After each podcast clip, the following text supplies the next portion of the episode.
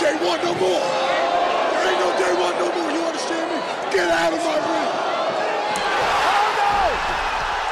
Jimmy just super kicked Roman.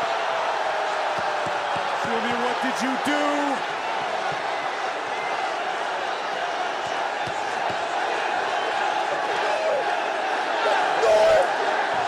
Why you do that? Hey, hey, why you do that? You hear me? You gotta be better than that. Why you do that? Oh man. Listen to me. Listen to me. Listen to me, Oz. I'm doing what you should have done a long time ago. I got to. Oh my God!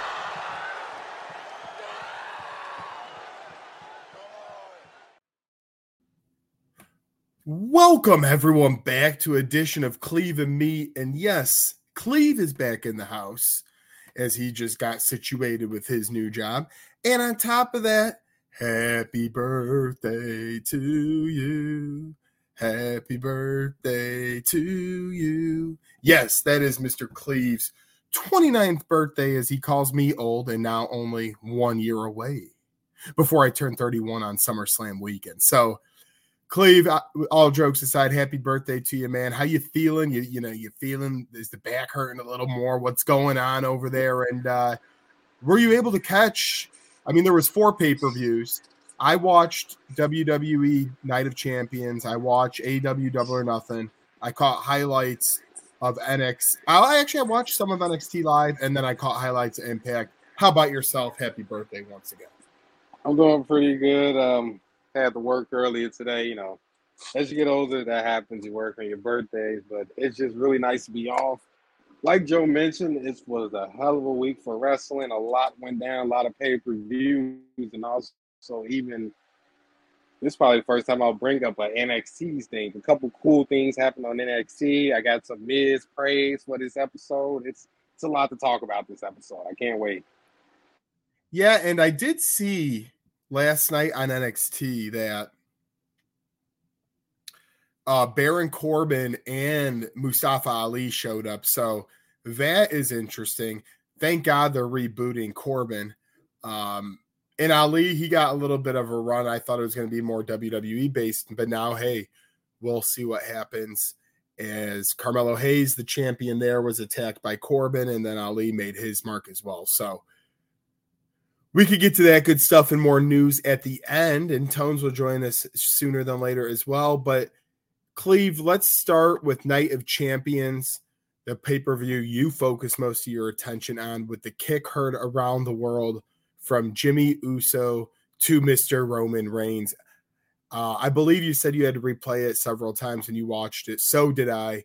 Um, you know, this storyline has made my heart sink a couple times, and I'm not talking about the bullshit making your heart sink. I'm talking about the Sami Zayn chair shot, this Jimmy Uso kick. I mean, there has been so many crazy storylines, and here we are at another development where you had KO and Sami win the undisputed tag titles against Roman and Solo, and a lot of that help was thanks to no other than Jimmy Uso.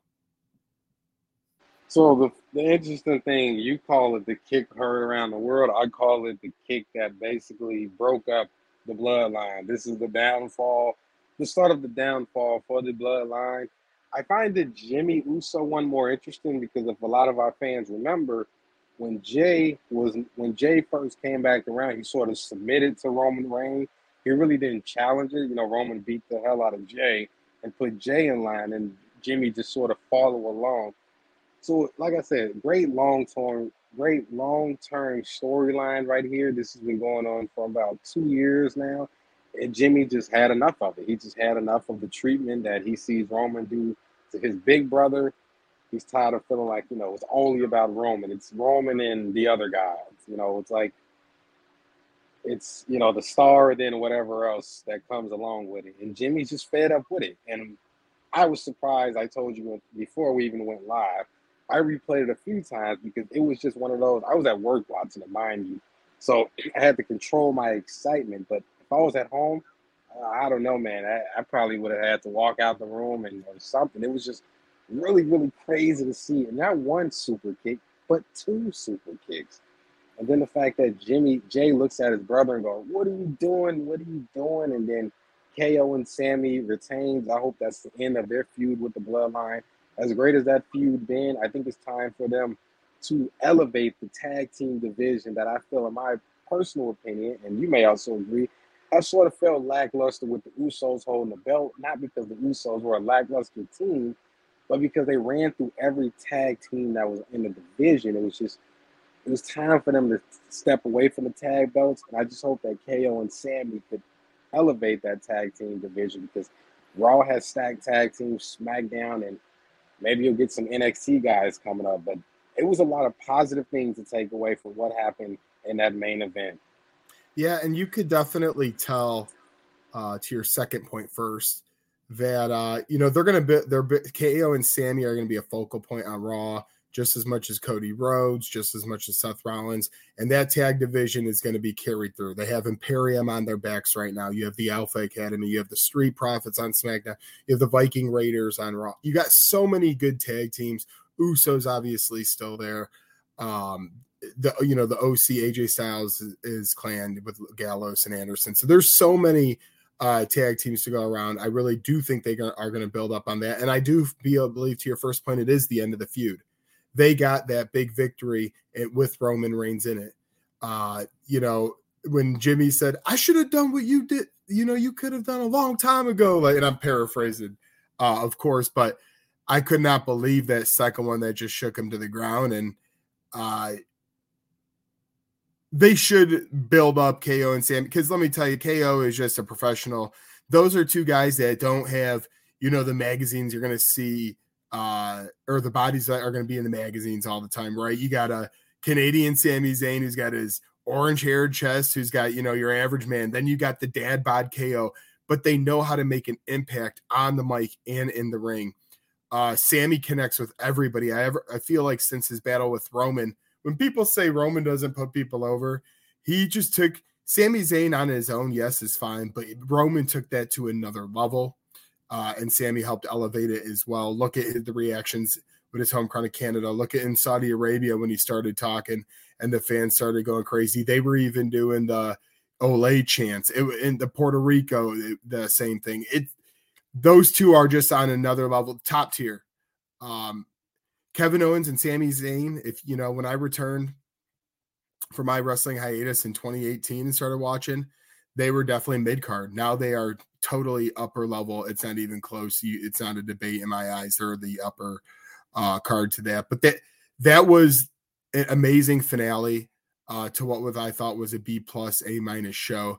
Uh, that was an A plus finish. I could not think of a better way to further the story. And even on our preview and prediction show, we knew the Usos were going to play uh, a factor in this as they always do, but we had no idea uh, how Roman would take these kicks, and then obviously the rest is history. So, whew, I just chills down my spine. Uh, go ahead, Cleve. What do you got?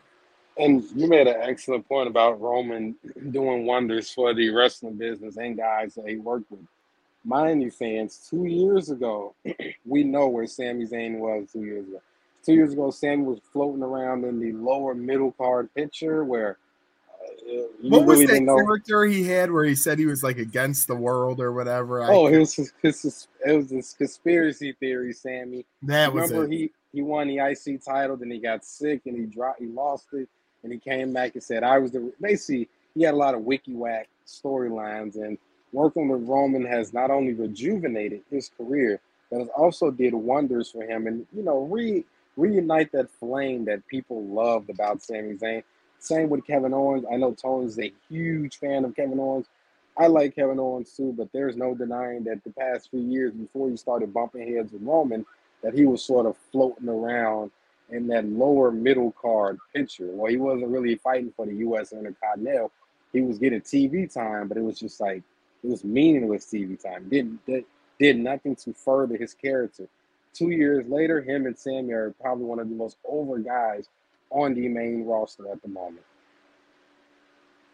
And yeah, I mean, it's just one of those things where you can now branch off and just continue the greatness from two different perspectives. And I think that's really important um, that they do that because Raw being a three hour show, you need to involve the tag titles. SmackDown, and people say, Cleve, we were talking about before Roman Reigns, he's going to be on three of the next four SmackDowns. He was in the Night of Champions. He's going to be at Money in the Bank and he's going to be at SummerSlam. Ro- Seth Rollins, Night of Champions, Money in the Bank, SummerSlam. He's at the next for Raw. So for people to be like they don't show up part timers, they're just dead wrong. I mean, I I don't know what else to tell them. Uh, if you want to see a part timer, go to back to Brock Lesnar 2018, 2019 when he was champion uh, before Seth Rollins. So that is a true part timer. Uh, and Brock does so much more than that now. But if you want to really talk part timer, we could go down that road.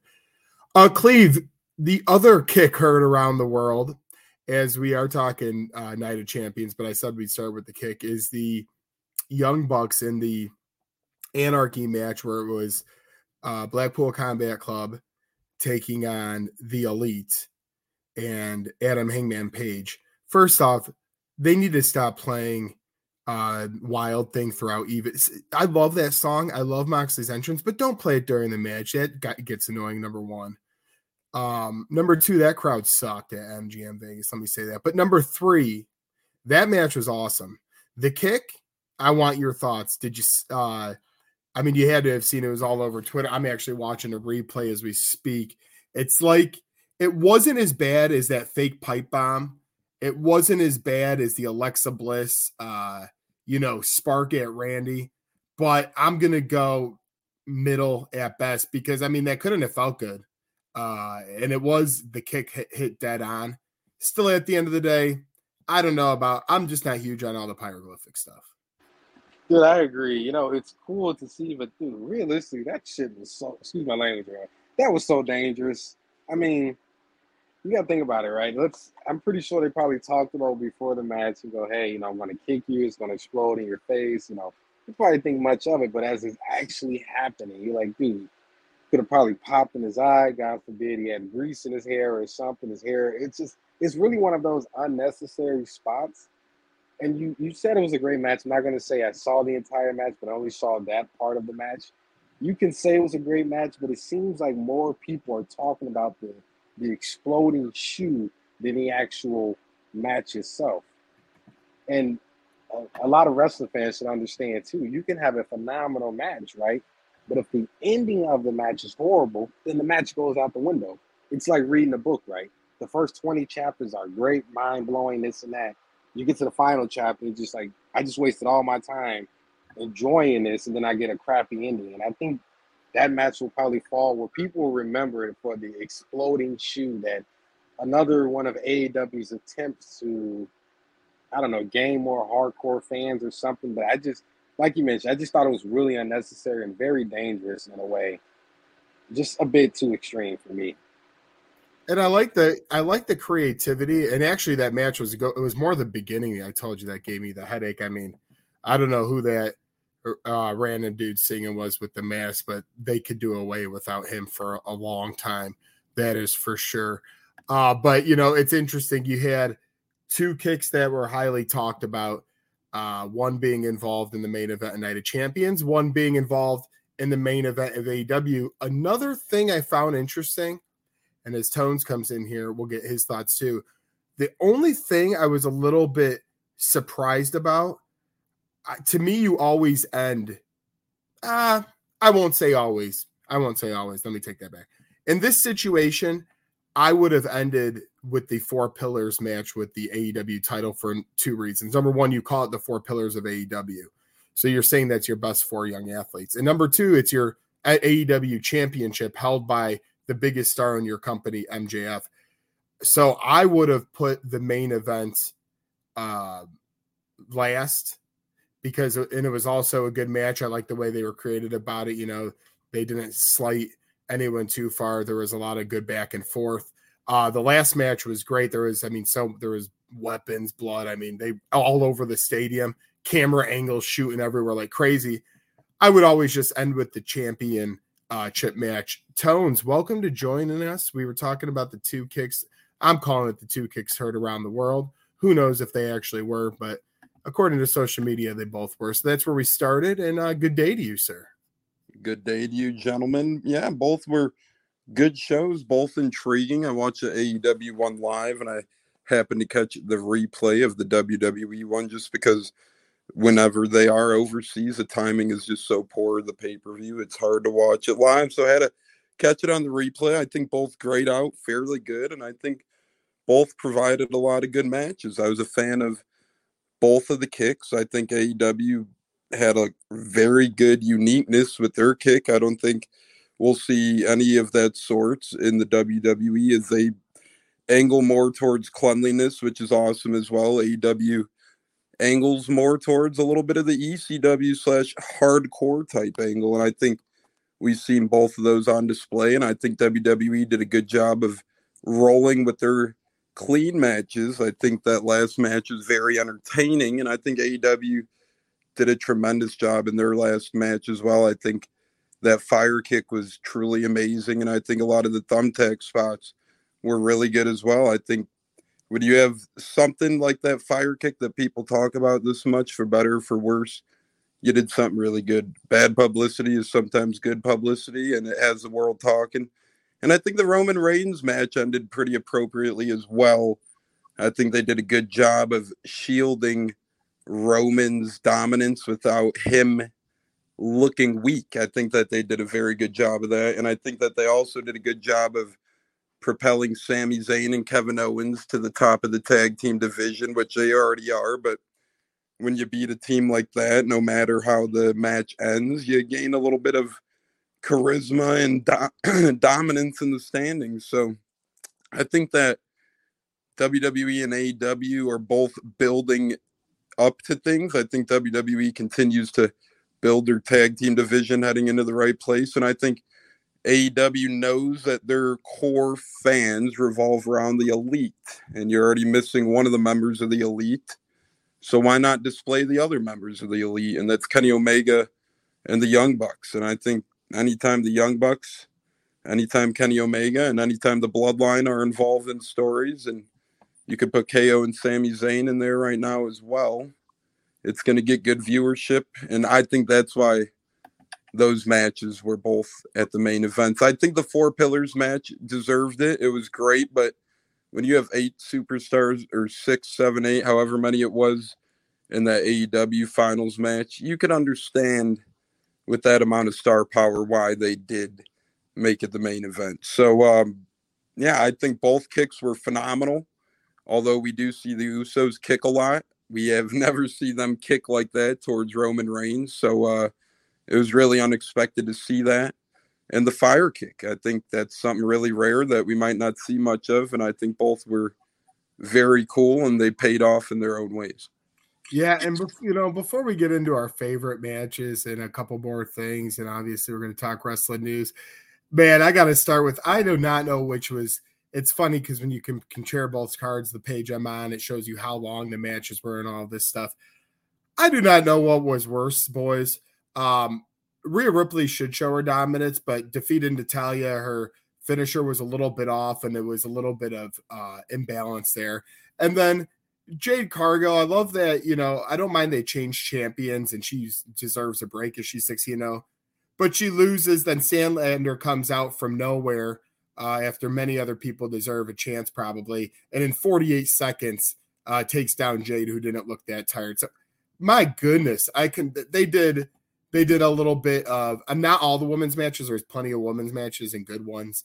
Um, I like Trish versus Becky. I thought was uh, you know really good. I thought Jade uh, round one of her championship match versus Taya uh, um, Taya, excuse me, was a good match. Um, and then to, I, will say that Toni Storm and to Jamie Hayter is totally not uh, into it all. That was like a three minute but man uh, any thoughts, Cleve? We'll start with you. Uh, since you watch WWE one, your thoughts on Rhea versus uh, Natalya, which was one minute and 10 seconds. I'm gonna be perfectly honest. I didn't even know Rhea was going against Natalya. Nothing against Natalya. She they didn't better. even book it till the week of because I remember Tones and I did a pod where we missed out previewing that match because it wasn't made until the Monday before. I felt like they had they just snuck slid it in, snuck it in, however you want to call it. Natalya's good in the ring. She's a veteran. She's been around a long time, and she has done a lot for the women's division. But at this point, it's it's the storyline was dumb reason. It's because Natalya felt Rhea was disrespectful to the SmackDown Women's roster. She stepped up for everyone in the locker room and basically got a one minute bathroom break. Basically, um, this is a good way though. Rhea gets a great title defense. You know, she wins. That's the plus. But I don't know. I felt you could have did that fatal four way women's tag team match on Night of Champions and say Rhea and Natalya for SmackDown. It was just a minute of our lives we won't get back from a great pay per view, in my opinion. In tones, you could comment on WWE, feel free, but you, I know you for sure saw the uh, AEW 48 second Jade Cargill lost. I just thought after going 60 and 0, um, I didn't like, I didn't like that ending to it. Let's say you. Yeah, I'll start with WWE briefly. Uh, I think that they use. I told Joe this over the weekend. I do think they kind of use Natalya as one of their sacrificial lambs when they need somebody to step up with a notable name, but they know they're going to take a loss with their chin raised high. I think Natalya is often the woman that comes to mind for them. So I wasn't really surprised at the last minuteness of an Natalya match, only because I feel like, hey, when WWE is looking for a women's championship match, you're scrambling around. Eh, why not Natalya? You know, kind of used to be like Mickie James back in the day or Alicia Fox. Natalya's kind of fallen into that role of sorts, a veteran who's been around for so long that and eh, when they're a little stuck, they throw her into those situations. But um, yeah, with without a doubt, AEW. I thought Jade's first match was really good. I thought it was phenomenal. I thought both ladies put on a fantastic show.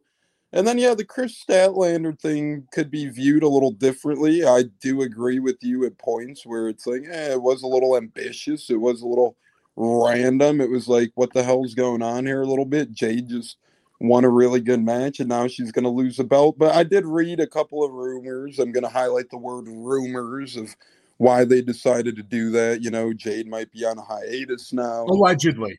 Maybe. Alleg- yeah, allegedly, you know, and then at the same time, I guess uh, some felt like Kris Statlander was on the verge of perhaps winning the title, um, and then her injury occurred, so they felt like a lot of lost time there with the champ without the championship on her. Um, I'm not sure if I necessarily agree with either of those, but at the end of the day, we all know whether it's Khan, Vince, Triple H, whoever's calling the shots, I guess either Khan, you could say, they all have a method to their madness, whether it's right, wrong, or indifferent. They think it's right, and they're going to roll with those punches. So, whatever Tony Khan uh, had up his sleeve, you know, maybe he thought it would provide a big pop because Statlander hasn't been around for a while, and AEW is behind in the WWE in their women's division, you know. So maybe Khan was trying to curveball, trying to generate something. I mean, did it land? I'm not so sure it did, but at the end of the day, uh, I guess kudos to try creativity because let's be honest, they're they're behind in the polls big time in the WWE to, in the women's division. And again, I, I do think the WWE senses AEW's strength the tag team division as well. So um, I think AEW just tried to stir something up. I think they tried for a crazy moment, for better for worse, and uh, I don't blame him for trying just because they're a lot behind in the women's division. I mean, you have old WWE stars in the AEW's women division, and they're just not getting utilized. I'm not sure if they just lost a step. I'm not sure if it's the booking and creative in AEW, but Saraya, who used to be known as Paige, whether you're familiar with her from WWE or her online content, which she provided for many people, or Ruby Riot, who made her way over there as well, now known as Ruby Soho. You just don't see nor hear a lot from these ladies or individuals over there. And you see them scrapping around. They're in storylines right now. They're kind of linked up again, but their women just don't get the same pop that WWE does. So kudos for trying. I don't think it landed, but I understand why they did it. And that's why I'm happy uh, it'll be everyone will see it by now. But I'm happy that uh, you know, we get Britt Baker in a mixed tag match with Saraya. It will be Saraya and Jericho uh, on tonight's AEW taking on Britt Mhm. Baker and uh, Adam Cole. So I, you know, I love getting those women in the mix there. Um,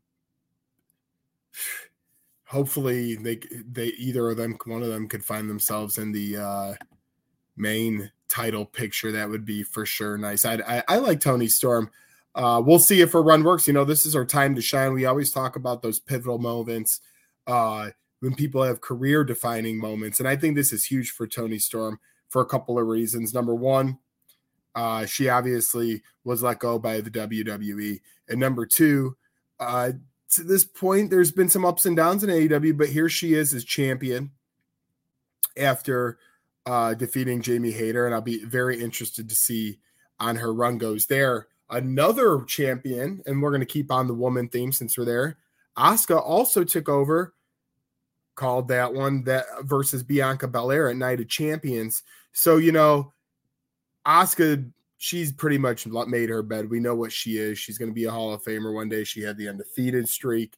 Um, and she's always in a main picture. In, in there it is. She won though first championship uh, that she, you know, this was a huge win over Bianca Belair, who's hold who's held the title for quite some time, defeating many big characters. We know who those are. Are Becky Lynch, uh, you know, also defeating Bayley and so many more. And then you have on the other side, even Sasha Banks, that was, and then Toni Storm now becoming this is her first true big title. Uh, AEW Women's Championship, where the main focus is going to be on her. Cleve, I'll start. Uh, you know, we were hoping that this Asuka, at least I was hoping that this Asuka victory would take place. I think Bianca has been amazing, but she can maybe take a little bit of a break now. I think she could also run it back to get the title, I would not mind. But it seems like a break is coming for her sooner or later. And Mr. Montez Ford, who have been on TV a lot over the past couple of years. Uh, and then on the other other side, you know Toni Storm very well. She is now the AEW Women's World Championship. How do you think she'll fare? Um, first, I want to say I think it was the writing on the wall. I think it was time for Bianca to lose the belt. The, the crowd reaction, um, take some time off. You mentioned Montez, the, uh, him and was it Angel Dawkins? Um, they seemed like you know they just got drafted over to SmackDown.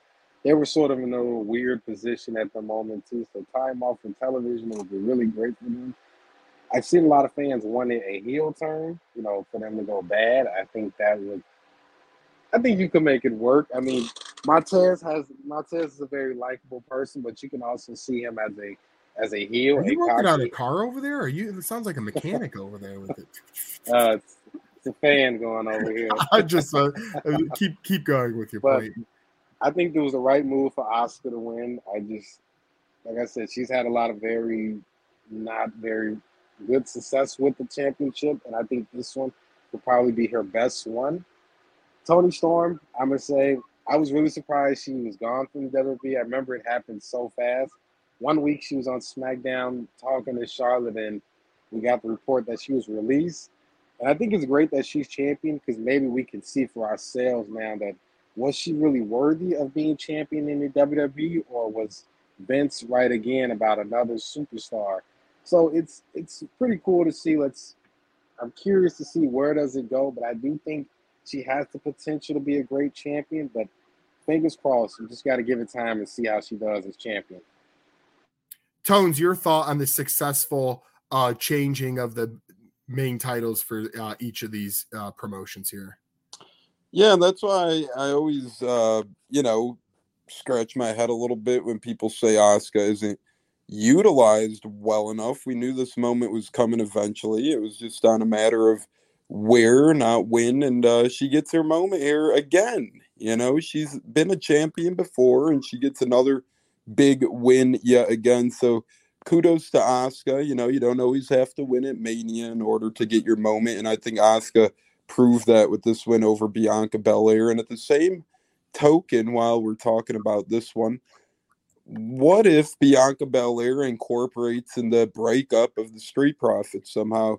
we've heard it rumored for months now that Ford and Dawkins are probably going their own ways eventually. And it breaks my heart a little bit. It does because I do think the Street Profits are probably the third or fourth best tag team right now in the WWE. So um, it would be a very tough loss with the Street Profits if they do break up. But you could get really creative with it. Now, I'm not talking about getting stupid like they did with Aiden English and Lana and Rusev or something dumb like that. We all know how bad that storyline flopped, and ultimately, all three of them were released within the next month or two, I think, after that storyline. So don't do it like that. But I think you could incorporate a really good storyline with Bianca Belair and the Street Profits, whether you want to keep them together or break them up. You could kind of, you know, um, get her involved really good. You know, you could do a fake breakup amongst them where they actually grow, grow stronger at the end.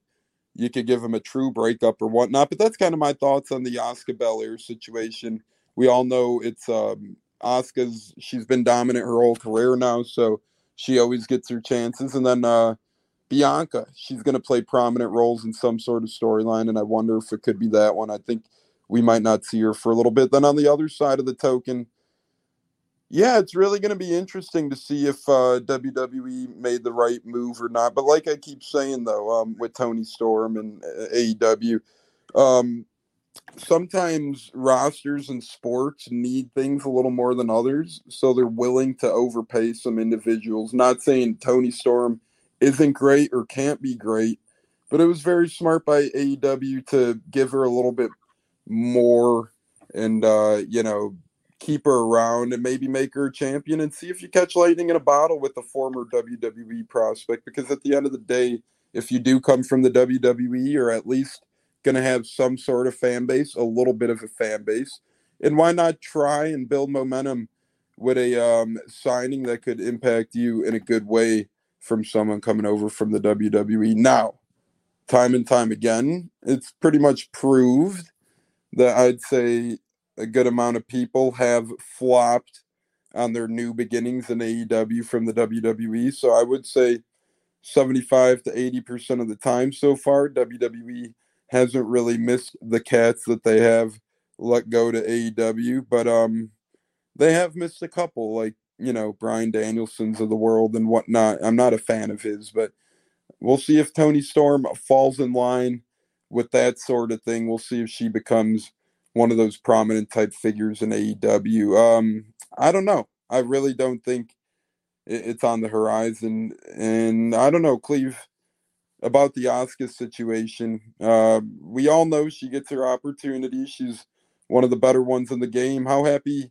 or how long do you think this lasts? I should say. When when do you see Asuka dropping the belt? I'll go four months, only because I just feel that. I, well, Really, it just really depends on how the women's, the Raw women's division shaped out. At the moment, I would say four to six, only because Becky's sort of tied up in the storyline. Charlotte's gone. Um, Alexa Bliss, congratulations to her. She's having a kid, so she's gonna be gone for a year or so. I really can't. Oh, you got Bayley, but I think Bayley's still in this weird tag team. So I think Asuka has a chance to hold the belt for a very long time. And I know you said that she's had a lot of opportunities, and me and Joe think differently, but I think this run could probably settle some things with us to actually see. Does WWE really commit behind her as the women's world heavyweight champion, or is she just a placeholder for someone else on the roster.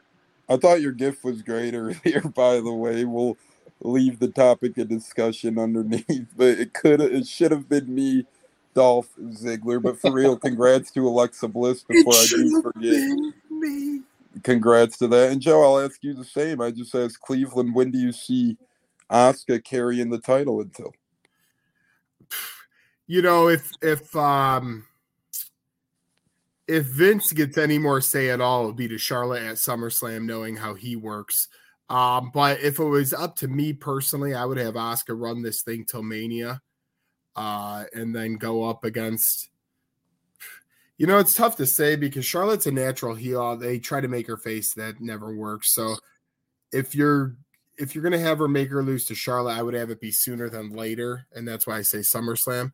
But if it were up to me, I would wait a while and I would try to build one of these young people, whether, whether it's, uh, you know, Raquel Gonzalez, who got screwed out of the tag championships because Liv got injured, or when, you know, Liv comes back from an injury, or when, uh, some of these NXT woman call ups, maybe even a Shotzi, develop one of these young women and uh, let's see what happens. So I'm very intrigued to see where it goes from that because that is going to be something I'm going to keep in a close eye on because we all know how Asuka uh, goes. And I was thinking about you were talking guys were talking about that. I wanted to also bring up two things. I'll go I'll go with I'm going to name 3 matches each way and then I'm going to bring up uh, what we think MJF goes maybe next. But Cleve, I'm going to give you three matches. You rank them in order from WWE United Champions. Then I'm going to give Tones three matches from Double or Nothing, and I want him to rank those three. Cleve, to you first. Lesnar and Rhodes, um, Trish Stratus and Becky Lynch, and then Seth Rollins, AJ Styles. Let's rank those three matches. No disrespect to Brock. As we didn't even mention yet, I can't even. I and uh, forgot to even say, not forgot, but just had it down the list a little more. Is new world heavyweight champion, Mister Seth Rollins. No disrespect to Brock and Cody. I thought they had a really good match, but there was no chance in hell Cody was beating Brock with a broken arm, and that just sets the stage for a part three, which me and Joe was speculating. Fingers crossed could happen when we're in Detroit for SummerSlam. Um, first thing first, everyone. All three matches were phenomenal. Trish and Becky is my number two. Even though I told Joe I was very surprised Trish won. I thought it would be a done deal. Becky will knock off another legend, and then creative way to have Trish win. That was nice and creative. It was definitely creative. And the finisher, the lady, I don't know her name. Hopefully, I find out soon. That finisher she hit on Becky was really unique too, and it I think bust Becky's nose open. I don't know if you guys saw her nose was bleeding toward the end of the match. So very great way to not only continue this feud, but to introduce a new women's wrestler that if you don't watch NXT, you know nothing about. And now she's on the main roster. And that was Zoey Stark. Her. That was Zoey Stark. Yeah, see, now we know Zoey Stark is probably going to be a major player on Raw as a heel for the moment, which is really cool to see. And then the Seth Rollins and AJ Styles match talk about starting the pay per view off with a, a banger like that. I honestly thought that was the second best match of the night after the main event. Seth and AJ are arguably probably the two best wrestlers in WWE of the past decade or so. We know AJ Styles' story from Impact. He came over here. Seth Rollins, not only the first NXT World Heavyweight Champion ever, he's also the new first ever WWE World Heavyweight Champion with a new lineage. So really great match. That is my number. That is my order, and AJ and Seth was my number one. And Tones, as I know you got to get out of here soon, I always appreciate you joining. Uh, I'm going to leave you with the three matches I'm going to ask you to rank, and then I want you to say who should MJF go to next. Should they have him go up against one of the three fellas in the match, whether it be Darby, Jungle Boy, or uh, Sammy Guevara, or should we you know, bring should we bring something fresh to the table?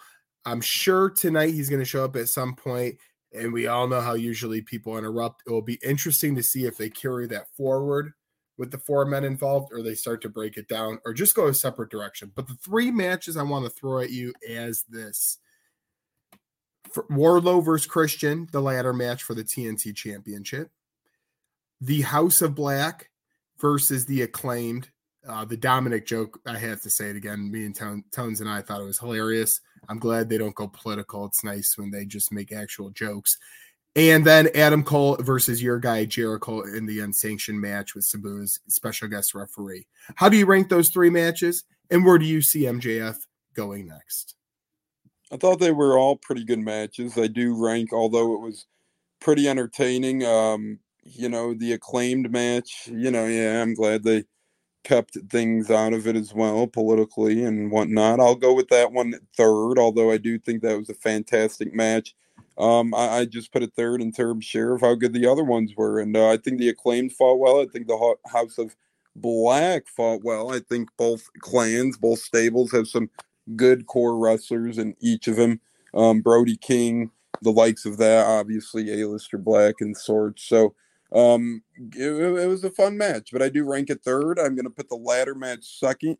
Luchasaurus played a bit of a role as well. Wardlow is a monster, though. He's uh, always competing out there. He's a good one. And then Christian, he's a solid veteran, right? He's one of those guys who can go out there and give you a great match pretty much whenever you need it. Uh, he's he's one of the most reliable in the game at this point in terms of consistent veterans. So um, I'll put that one at second. I think that storyline's been really fun as well.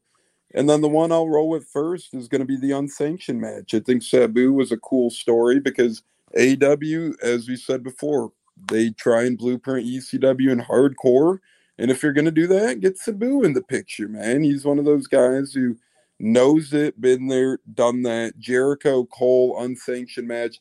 There were a lot of cool things in here, a blip or two. And I do think it ended a little crappy. I think Jericho's eye might have been banged up a little Something bit. happened.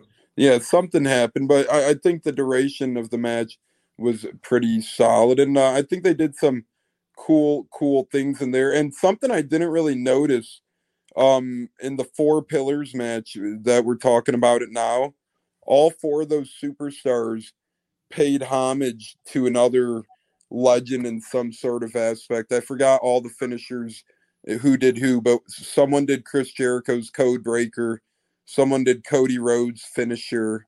Um, I do I do remember both of those taking place. Who did someone did Code Breaker. I Someone think did Sammy Cody Guevara Rhodes. did I think Sammy Guevara did the Cody Rhodes move.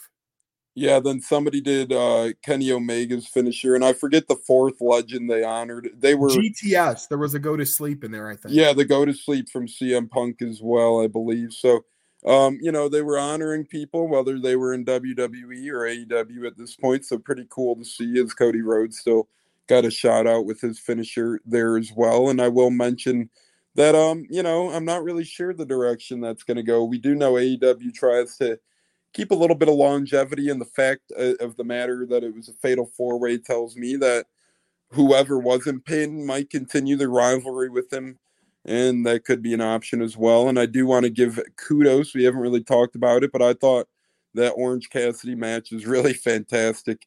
I thought that was one of my favorite matches on the card. Um, the pure star power in there, and then Orange prevailing.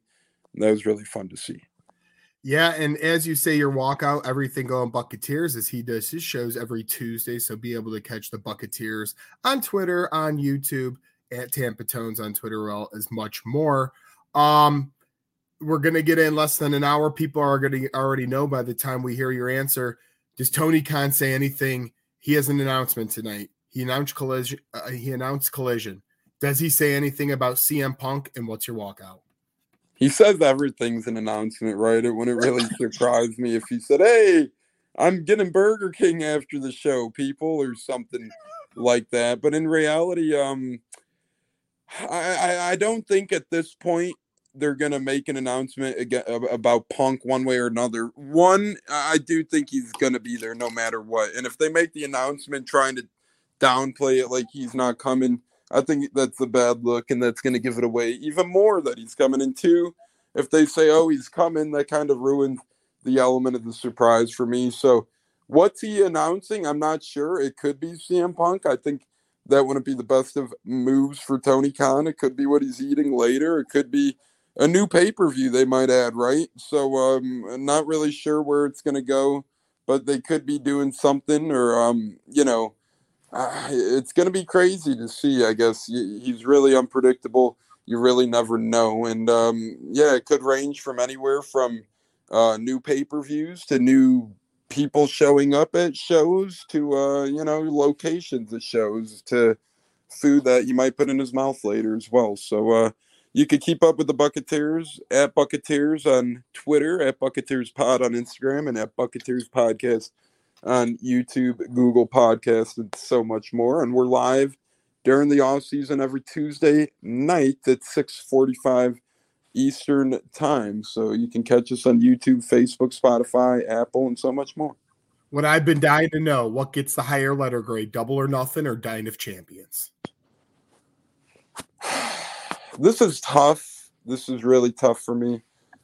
Um, I think the crowd and atmosphere was a little bit better in Night of Champions, but I'm gonna give the card a slight edge to AEW, and that's not a knock to WWE, right? Because you kind of expect that when AEW doesn't have many pay per views, you, you, expect the card to be um, a little bit more fantastic. So uh, I think both were really good shows. I give the edge in, in the ambiance and crowd to Night of Champions. I give the overall edge to AEW. I'm going to give um, AEW a B plus and Night of Champions a B. Well, thank you very much for joining us. Have fun movie night with Mama over there as our pops is across the sea. So thank you very much, Mr. Tampa Tones. Take Enjoy. care, gentlemen. Enjoy and uh, Cleve. I uh, hope the Yankees keep folding like a cheap suit. has to throw it in there. Of course, we don't even mention the Yankees on this show. Please, uh, we stick to Lakers and Cowboys with Cleve. But uh, Cleve, getting back to it, um, overall, your grade for Night of Champions, and I want to ask you this. Gunther is in a very interesting spot. He's the leading intercontinental champion ever in terms of days in his reign as champion. Would you carry this to another Mania, or do you do you think he must drop it and either maybe win a Royal Rumble or fight for the heavyweight? T- what do you think they should do with Gunther in the long term? As he just uh, Ali had some good spots, but another one bites the dust as Gunther move as Gunther moved on. Now I will say this about the Ali and Gunther match it was it was sort of like you know you it was kind of a one.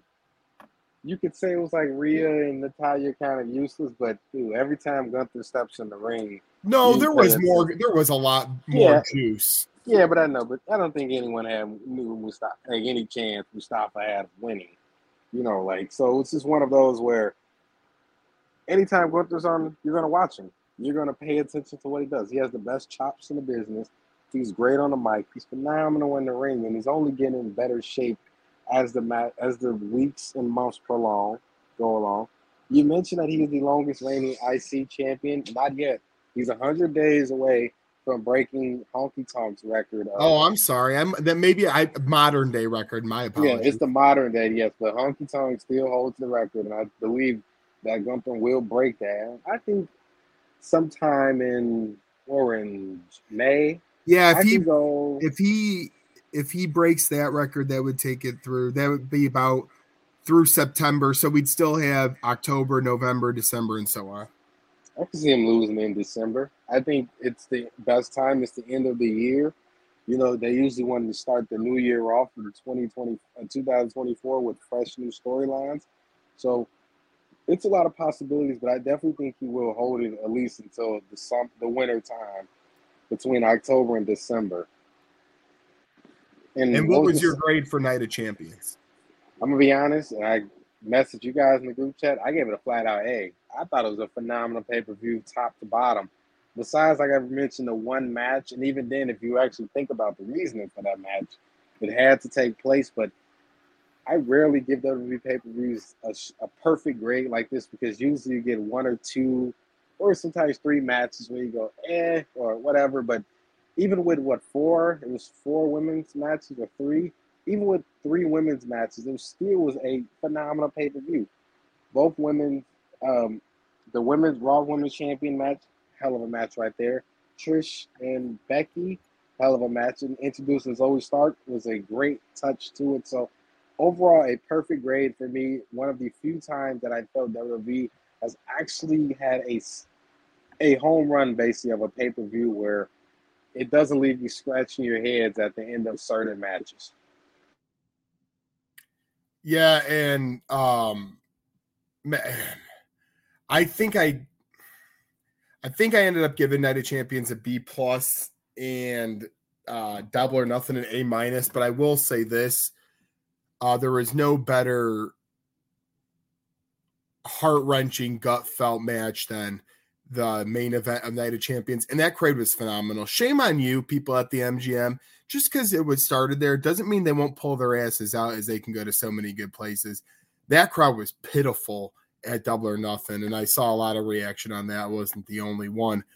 Um, but both really good shows. It brings us into the summer. It was Memorial Day weekend, Cleve. We've get those summer vibes. The weekend uh, weather in the Midwest was beyond uh, great, and now we're hitting that hotness. I'm sure all around the United States of America. Let's end the show by recapping. We're moving to Money in the Bank, which is going to be another great crowd. Uh, I always want to say London. I think it's actually um, Canada, but I it's in London. It is in, in London. It, yep. Oh yes, that that's going to be awesome. We gotta. It's so before we go, I do want to. I said at the time that's on Fourth of uh, that's on Fourth of July weekend. I just want to let the people know Saturday, July first. Do you want me to bring up what I was going to in Raw first, or what are you are you going to recap something from uh, the pay per view still? Oh, you can. I mean, I was ready to transition over to Raw and talk NXT a bit too, because I thought both shows had some very interesting things going on about it. Yeah, you really wanted to bring up the Miz. I'll bring up Money in the Bank and incorporate him this way. We got a couple of qualifying matches. Ricochet defeated Miz to get a spot in the Money in the Bank match on the first, of course. And then Shinsuke Nakamura defeated Bronson Reed. I was fine with both people who won. Uh, eh, to be honest with you, I would have liked any of the four in the Money in the Bank, but I know you wanted to make a Miz comment. What do you think about those two moving on? Ricochet and Shinsuke. Who would you say has a better chance of actually winning that sucker? Yeah, I think. I mean, it seems Ricochet is really getting the push at the moment. I thought it was. He had. Remember, he won the IC. I mean, the United States champion from Samoa Joe a couple years back, and he lost it to AJ a month later. And it seems Ricochet, phenomenal talent. Okay, I think the only thing that's holding him back is was two things. I think his size, because you know he's a cruiserweight, and Vince has never really favored cruiserweights like that. Rey's the only one that has really won a world champion. That was that buck seventy five, you know, soaking wet. So it seems that they really want to push Ricochet, and honestly, I think he has a better shot than Shinsuke. I was. It's really dope to see Shinsuke. I know we talked about it weeks ago yes. when he made his return that they had big plans for Shinsuke, and it seems that they do have big plans for Shinsuke. So it's congrats for both of them. I do think Ricochet, if I was going to pick the two, I would want to win without knowing the rest. I would take Ricochet just because I want to see him, see what he does in that main event picture. But my praise for The Miz was, I don't know if a lot of guys saw it, and if you didn't see it, it's clips on YouTube and Twitter. The Miz basically bust out some new moves I wouldn't say he knew moves, but I felt Miz kind of went deep in the bag on this one. He pulled off a hurricanrana. He pulled off a springboard from the ropes. Um, it was another move that he did. Oh, uh, it was something else he did. It was really, it was like a couple moves. Even Corey Graves was like, look at the Miz right now. And I saw this comment on Twitter, and it's like, you know, a lot of guys are fans are, you know, calling Miz boring or say Miz isn't good in the ring. Miz just had to shut all you haters up to show you that, you know, he may wrestle a boring style, and that's for a reason because Miz made a comment when him and Bryan was arguing. He wants to have a long, successful career. He doesn't want to wrestle for eight years and have multiple injuries. And you know, he has kids. He don't want to basically not be able to enjoy being around his kids because of the beating he took in the wrestling ring. So he wrestles a softer style. But what you see Monday is that if the Miz really wanted to go deep in his bag, he can. And that just shows all you haters. Like a lot of these guys can do a lot more things, you know, inside the ring, but I feel sometimes they hold it in because they don't want to risk an injury or, you know, they just it takes a lot of work sometimes doing a hurricanrana. Even though the Miz didn't do it like all the way perfect like a cruiserweight, it was still just cool to see Miz bust out some moves that you rarely see from the Mr. Awesome. Absolutely. And I kind of agree. Uh love Shinsuke, love that he's back in uh, his entrance is always a pop, but I like that he's just back in the mix in a really good way. I would prop. You know what? I'm gonna go Shinsuke though. I would love to see maybe Shinsuke get a Money in the Bank and be sneaky with it. As much as I love Ricochet, deserves the time. I just don't think it's right now. Um, we did get a heel Money in the Bank with Theory last year, so uh, both of these guys seem to be face right now, so I wouldn't mind that. Cleve, before we get to a SmackDown Women's qualifier for the Money in the Bank prediction, and get the heck out of here. I do want to ask you this. Uh, Ronda and Shayna seem to be the favorites to win the tag titles. Um, do you think this could be finally the moment where we start to see a the correct direction? Because even Ronda Rousey, who holds the title, said, um, it, it's not even close where they want it to be right now with the way it's been utilized over the past couple of years. I think it can. I remember if all of our all of WWE fans remember just two three years ago, dude, the Intercontinental United States Champion was an afterthought. That belt was changing hands like people change their socks. I mean, somebody win the United States Champion two months later, boom, it's a new champion. Same with the Intercontinental Champion. I have always said that if you keep the title changes hands too many times, it devalues the importance of a champion.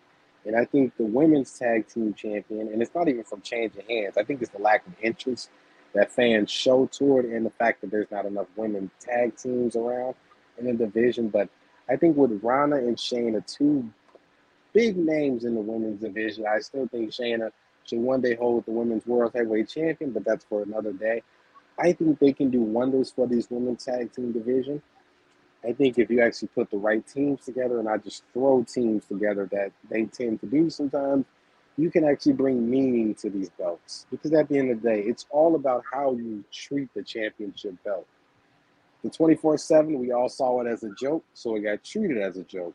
The women's tag team champions wasn't brought around to be a joke, it was meant to be the next step in the women's revolution. But sadly, a lot of inconsistent and people quitting on the company that the belt just took a real severe hit over these past few years. So fingers crossed that they can build it back up. Maybe WWE can do a story about it, you know, cut some uh, promos or videos. To me, I would have, I would have, I would have, not to cut you off, but I would have yeah. the two women just do what I did cut people off, be badasses, and just dominate and dominate. And people get so sick of them that they finally build somebody else along the way. I would just have straight dominance heel mode going on. You could build a great, you know, your girl Liv Morgan is out right now. Um, you mentioned it's sad to see Raquel. This is like what the second time that this has happened. Her partner Aaliyah got injured, and then Liv gets injured. It's just like, oh, it's like every time it just seems like you know the injury sort of stopped her in a way because now they have to find something to do with her. So it really sucks that this happens to Raquel. But maybe, you know, Shane and Ron are going this dominate run. It's just a badass run, dominate, and then Liv comes back and Raquel's with her, and we get a great women's tag team storyline that I felt we really have not had in forever. Yeah, and we could just uh, we need it like we need oxygen sometimes on this earth, and let's get this thing built in the right direction. We think the men's tag titles are right on the right track. Let's get the women's on there. Cleve, we're gonna close with SmackDown, as Pat McAfee likes to say. Shout out to him and all his success, of course. Um, I want to say this. Do you um you know are you is as amped as the finish was for to see what happens on Friday with the, uh, Bloodline? And then Zelina Vega versus Lacey Evans has been announced as the first qualifying match for women's. Fun fact: a woman winning the bank winner has never lost, so your odds seem to be pretty good there. I saw that statistic today. Who do you think wins between Selena and Lacey? And what do you think about the bloodline coming this Friday? I'm more curious to see Sikoa's reaction to this because you know Roman is the head of the family. He's the head of the table. You know he what he says goes. But at the end of the day, and I mentioned this last week, I think we both touched upon it. That's his brothers. Jimmy and Jey are his brothers, and Roman is a cousin. So it's Sikoa's in a really tight spot at the moment. It's like, okay, am I loyal to my brother or am I loyal to the, the tribal chief of the family? So I think more fans should Jimmy should be very important too, but I think you should also watch Sikoa's body language and just how he carries himself probably the next couple weeks, just to see where is Sikoa going, which side is he leaning toward, and Zelina and Lacey Evans. Dude, first and foremost, Zelina's been on a hell of a run. She's been gaining more popularity. It seems linking up with LWO did wonders for her career, rightfully so. I always liked Zelina Vega. very beautiful lady, very great in the ring. Well, I wouldn't say great. She's very good in the ring, so I can. I would go toward her, and it's no disrespect to Lacey Evans, but we always say this. You know, she comes around every three months, and then she disappears, she reappears. She's the female version of Mustafa Ali. They just don't know what to do with them, so it's just like you know, Zelina's got that in the bag. I don't think anyone's got Lacey winning that. Yeah, And my I final agree. point. Oh, Go, Oh, go, you- go ahead.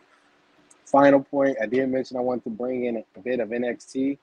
I thought it was really dope to see Baron Corbin in NXT. If a lot of people don't re- remember, Dolph Ziggler went down there, won the world's champion. Sort of, it didn't really rejuvenate his career because he was later. He's like almost, I think he's off in his forties, so it's a different story. But Corbin's still a young man. You know, he's. I wouldn't say he failed on the main roster, but I wouldn't say he was successful on the main roster. If that makes sense, it was sort of, he was just in the middle. So I think him going back down to NXT, having a feud with Carmelo Hayes, would do wonders for Baron Corbin's career. If he were to win the NXT championship, I think that would be really great also because you could help build, you can sort of see could he be a world champion on the main roster if he's a successful world champion in NXT. And Mustafa Ali, we were just talking about this guy, Joe. We thought he was going to get a big push on Raw. I saw the thing where Brock Lesnar said something to him, and it sort of just, it's sort of just He funny. said, like, uh, get it together, kid. Yeah. yeah, uh, stop crying, kid, or something like that. And that just that just killed his run on the main roster. So kudos for them to send Mustafa back down. But I think me, you, and 99, probably 90% of wrestling fans WWE believe that Mustafa is just a lost cause at this point. Yeah, and um man, I'm just totally ready for SmackDown. And I, I want to give the win to Zelina too. Uh, I know Tones actually. I just the last shirt I got him online was Lacey Evans. If she don't win this, that's almost why I do want to pick her because it's like, what are you gonna do then? Um, but my by God, it's gotten disgusting with her. But after what Zelina did in Puerto Rico and showed her heart and how much she loves this business, a moment, a true family moment there, seeing them in the stands. Go Zelina, go SmackDown on Friday. I'm gonna go enjoy AEW Dynamite and Cleve. Please enjoy your birthday. Stay safe and God bless. For that being Cleve, give me one more word on your fine 29. Well, thank you for the celebration. Like I said, it's a blessing to see a new year. And honestly, I'm about to probably go to sleep. I am tired today. So great show. Thank you to all our listeners. And I'm pumped for SummerSlam in August. Oh, as we are going, we have our seats. We got our hotel. What? We got Tigers tickets. What? We got the crew. What? It's going to be so much great stuff. Uh, once again, is one of my main men in a wrestling, uh, not only a podcast partner, but a great friend. Happy, happy birthday. Uh, hope all is well for you and get some rest tonight. And we'll see you all next time on another edition of Cleve and Me.